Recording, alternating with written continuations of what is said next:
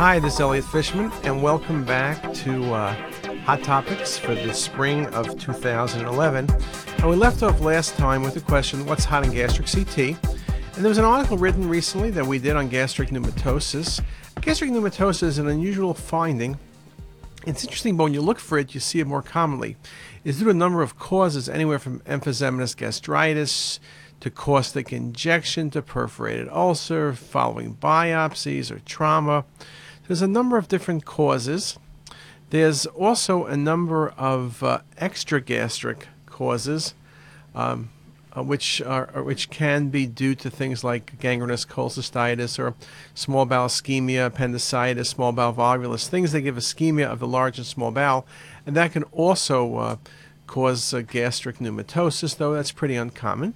And in this article we wrote, gastric pneumatosis is rare with causes ranging from benign to lethal. The purpose of this essay was to present a series of cases, review the causes, and demonstrate how CT can be helpful. I think one of the things I learned from this paper was that we used to always think of gastric emphysema as a serious condition. We noted that we saw it in a number of post op patients.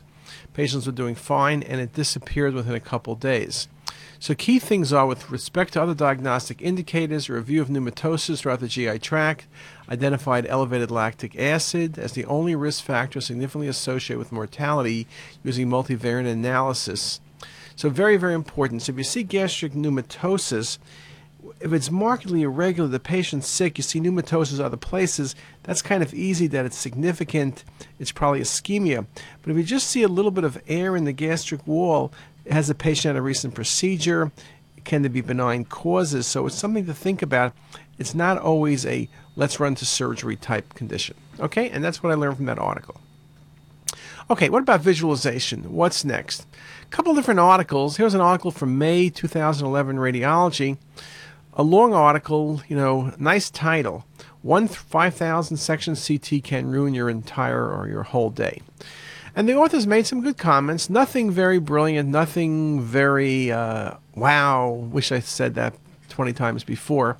The technology revolution in image acquisition, instrumentation, and methods has resulted in vast uh, data sets that far outstrip the human observer's ability to view, digest, and interpret modern medical images by using traditional methods.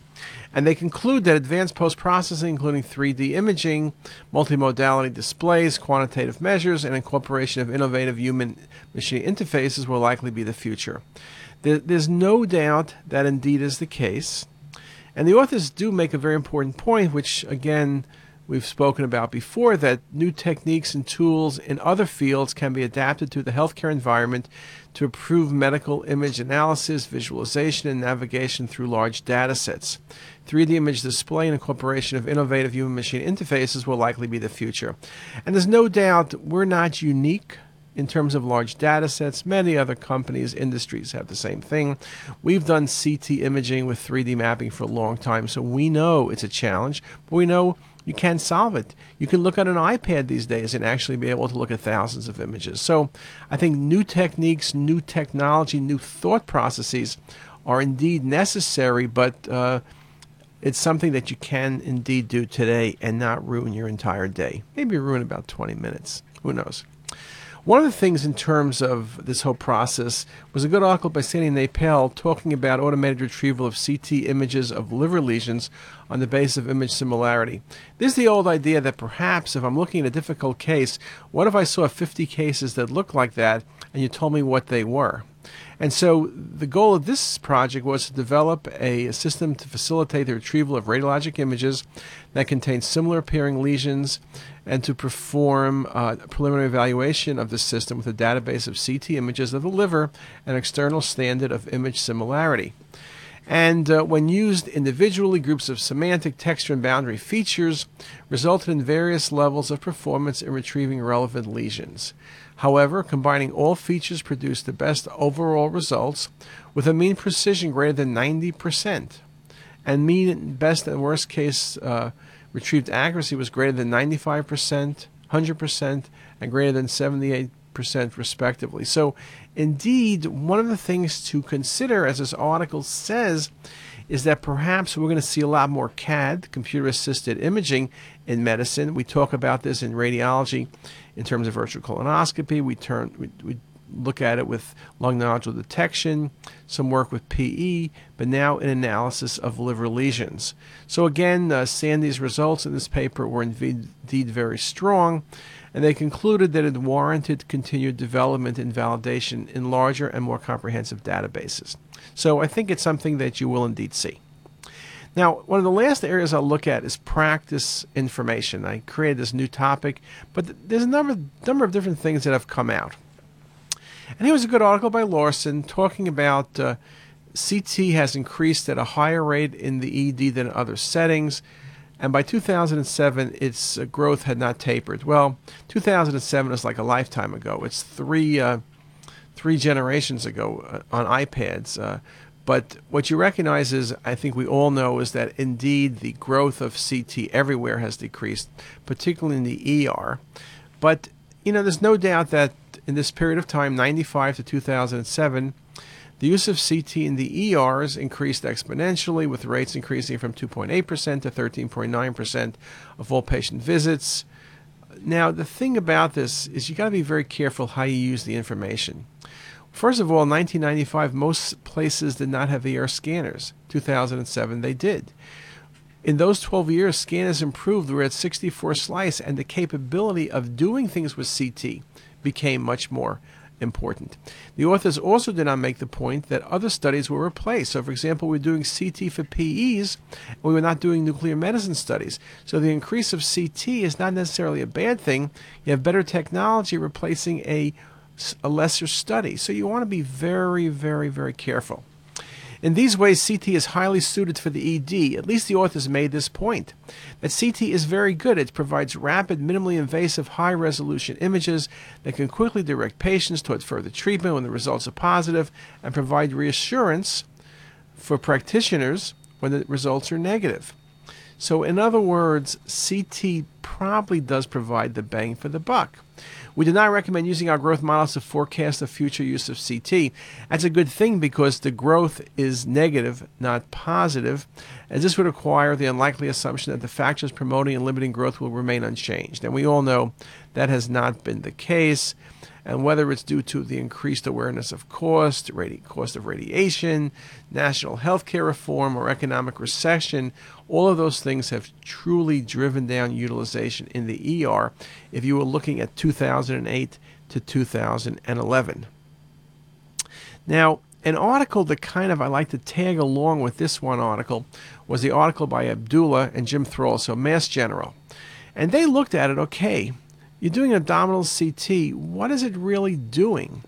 Well, look at their conclusions. In the management of patients presenting to the ER with non traumatic abdominal pain, CT changes the leading diagnosis, increases diagnostic certainty, and changes potential patient management decisions. Gosh, what else is there? That's like the best of all worlds. And what they studied was done, the objective of our study was to prospectively determine how CT affects physicians' diagnostic certainty and management decisions in the setting of patients with non traumatic abdominal complaints in the ER. In the management of patients presenting to the emergency room with non traumatic abdominal complaints, CT did impact change. Change the leading diagnosis, as we said a moment ago, increased certainty, and changed potential patient management decisions. This indeed is very, very critical. When you look at some of the breakdown, the most common diagnosis was renal colic, and intestinal obstruction. CT altered the leading diagnosis in 49% of the patients and increased mean physician diagnostic certainty from 70 to 92%, 22% worth. That's massive. The management plan was changed by CT in 42%. Surgery was planned for 79 patients before CT, whereas hospital discharge was planned for 25% of these patients after CT. So here was a group, 25% of the patients were about to go to surgery before you kick them out of the ER. They didn't need surgery, they didn't need anything else. So, when you look at this, given current concerns about increased healthcare costs, radiation exposure due to CT, it's critical for physicians to be able to weigh the risk of radiation to patients and the cost of the exam against the benefits of CT. And their conclusion was in this large prospective study, performance in abdominal CT in the ER for patients with non traumatic abdominal complaints increased the physician's diagnostic certainty and changed planned management decisions. Bottom line, it is critical in patient management. So use it and use it wisely. A couple other things. Gary Glazer wrote a great article in Radiology talking about the invisible radiologist. And that's not like some new movie. It's the point that the invisibility of radiologists perpetuates the misperception that many imaging services are commodities and that you're going to have to do more. By offering even higher level of personalized service through direct communication, radiologists can dispel this viewpoint by showing patients that they customize imaging exams to fit each patient's individual healthcare needs. And it's not just saying you do it, but it's actually doing it. And Gary wrote a really good article that's worthwhile reading. Now, one of the things uh, we've also spoken about in terms of policy is this whole area of incidental findings. And there was an article published in Journal of the American College of Radiology. There also was an excellent book by, by Alec Megibow in the clinics about these incidental findings. And here they provided a white paper looking at incidental findings in the kidney, liver, adrenal, and pancreas. And the white paper presented a uh, collective experience of the committee. Again, uh, the way the process works um, is sort of a, uh, a agreeing, disagreeing rating scale of one to nine. Um, now, one thing, of course, is they spoke about how they used a less formal process of repeated reviews and it does not represent official ACR policy, and it should not be used for legal standard of care. That kind of, of course, weakens the article because now you're saying we've come to some conclusions, but we're not sure they're any good, and we're not sure how we reached them, and it's not the law. I mean, you need something that really is something you can stand on. Fleischner Society criteria. Is it perfect? No, but it's accepted. Best practice, really critical. So, very, very important to think about that. The goal of it, so examples. The goal of imaging an incidental adrenal mass is to differentiate benign leave alone lesions from a mass that warrants treatment. Okay, straightforward. In general, large, uh, then so they looked at that. What about kidney? In general, over three centimeter solid masses in the kidney are malignant. Similarly, the smaller ones uh, are likely to be benign. In addition, a small renal cell carcinoma is more likely to be low grade and indolent behaving than a larger one. Therefore, they suggested follow up for masses under one centimeter. You know, those small masses which you can't be certain. And their follow up is CT or MR at three to six months, 12 months, and then yearly. We're spreading out the, the term. Observation may be considered for solid renal mass of any size in a patient with a limited life expectancy or comorbidities that may increase the risk of treatment, particularly when the mass indeed is small. So there is some recommendation. You can see it here. Small lesions, uncertain, just follow them. That's kind of a good guidance. Now, another thing that I read about, we spoke before about uh, these specialty boards for reviewing cases on different topics like pancreatic cancer. There was just an article published by Brook in the Annals of Oncology making the point that consultation at a tertiary conference at a conference in a tertiary center led to major changes in management of 37% of cancer patients and provided important information regarding disease in up to half of these patients. And they found that lung cancer was the most important area of change, followed by breast, colon, and pancreas. Now, one of the tricks or one of the issues with this article was some of the conclusions the authors stated. It should be emphasized that we did not measure the quality of the radiology report and we did not carry any comparison between original interpretive reports. Original reports were not available at the time of the conference, which means you look at the cases, you said what you said, but you don't really know what that first radiologist said. We do not know whether there was a misdiagnosis in the original report, if it was misunderstood by the oncologist, whether comparisons were carried out, or if any information was missing. Nevertheless, the management decision is made by the treating oncologist and it's his opinion that counts. So, in other words, they asked the oncologist what the images said, and the oncologist told them, well, gosh, maybe he didn't read it correctly, maybe he forgot, maybe he got it wrong. That's a dangerous way of saying radiology was indeed wrong. And so the point is, was the high rate of incorrect diagnosis more of a communication problem than a film interpretation error? And what was the source of error? Again, communication is really critical. Now, I'll just make the point that we do believe that multidisciplinary conferences are important. It's not a passing trend, it's something that you should adopt. Um, but again, you need to really put the effort in. And, and it's a very time consuming process, but well worth it. Now, another thing about that article was it made the point that they were uncertain was there bad communication as the cause of error. And in this article by Brook in Radiographics, the authors make the point that communication errors can be conveniently characterized into three groups documentation, communication or of inaccurate or incomplete information, and failure in the communication loop. And we know, all of us know that's the case.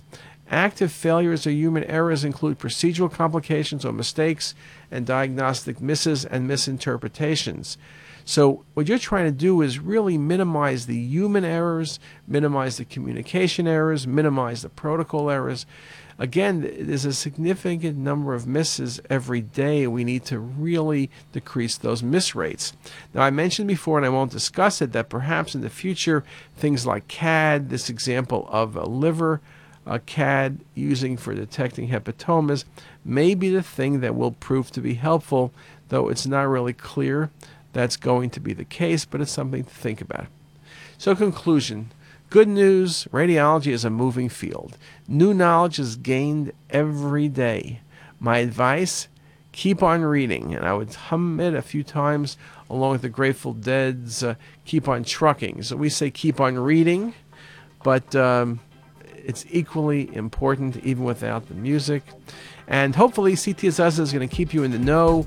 You heard this podcast, all of those slides will be available. They'll be in our Pearl section, and we will address quality of care, quality assurance, and how we can make things better for all our patients. And with that, have a great day.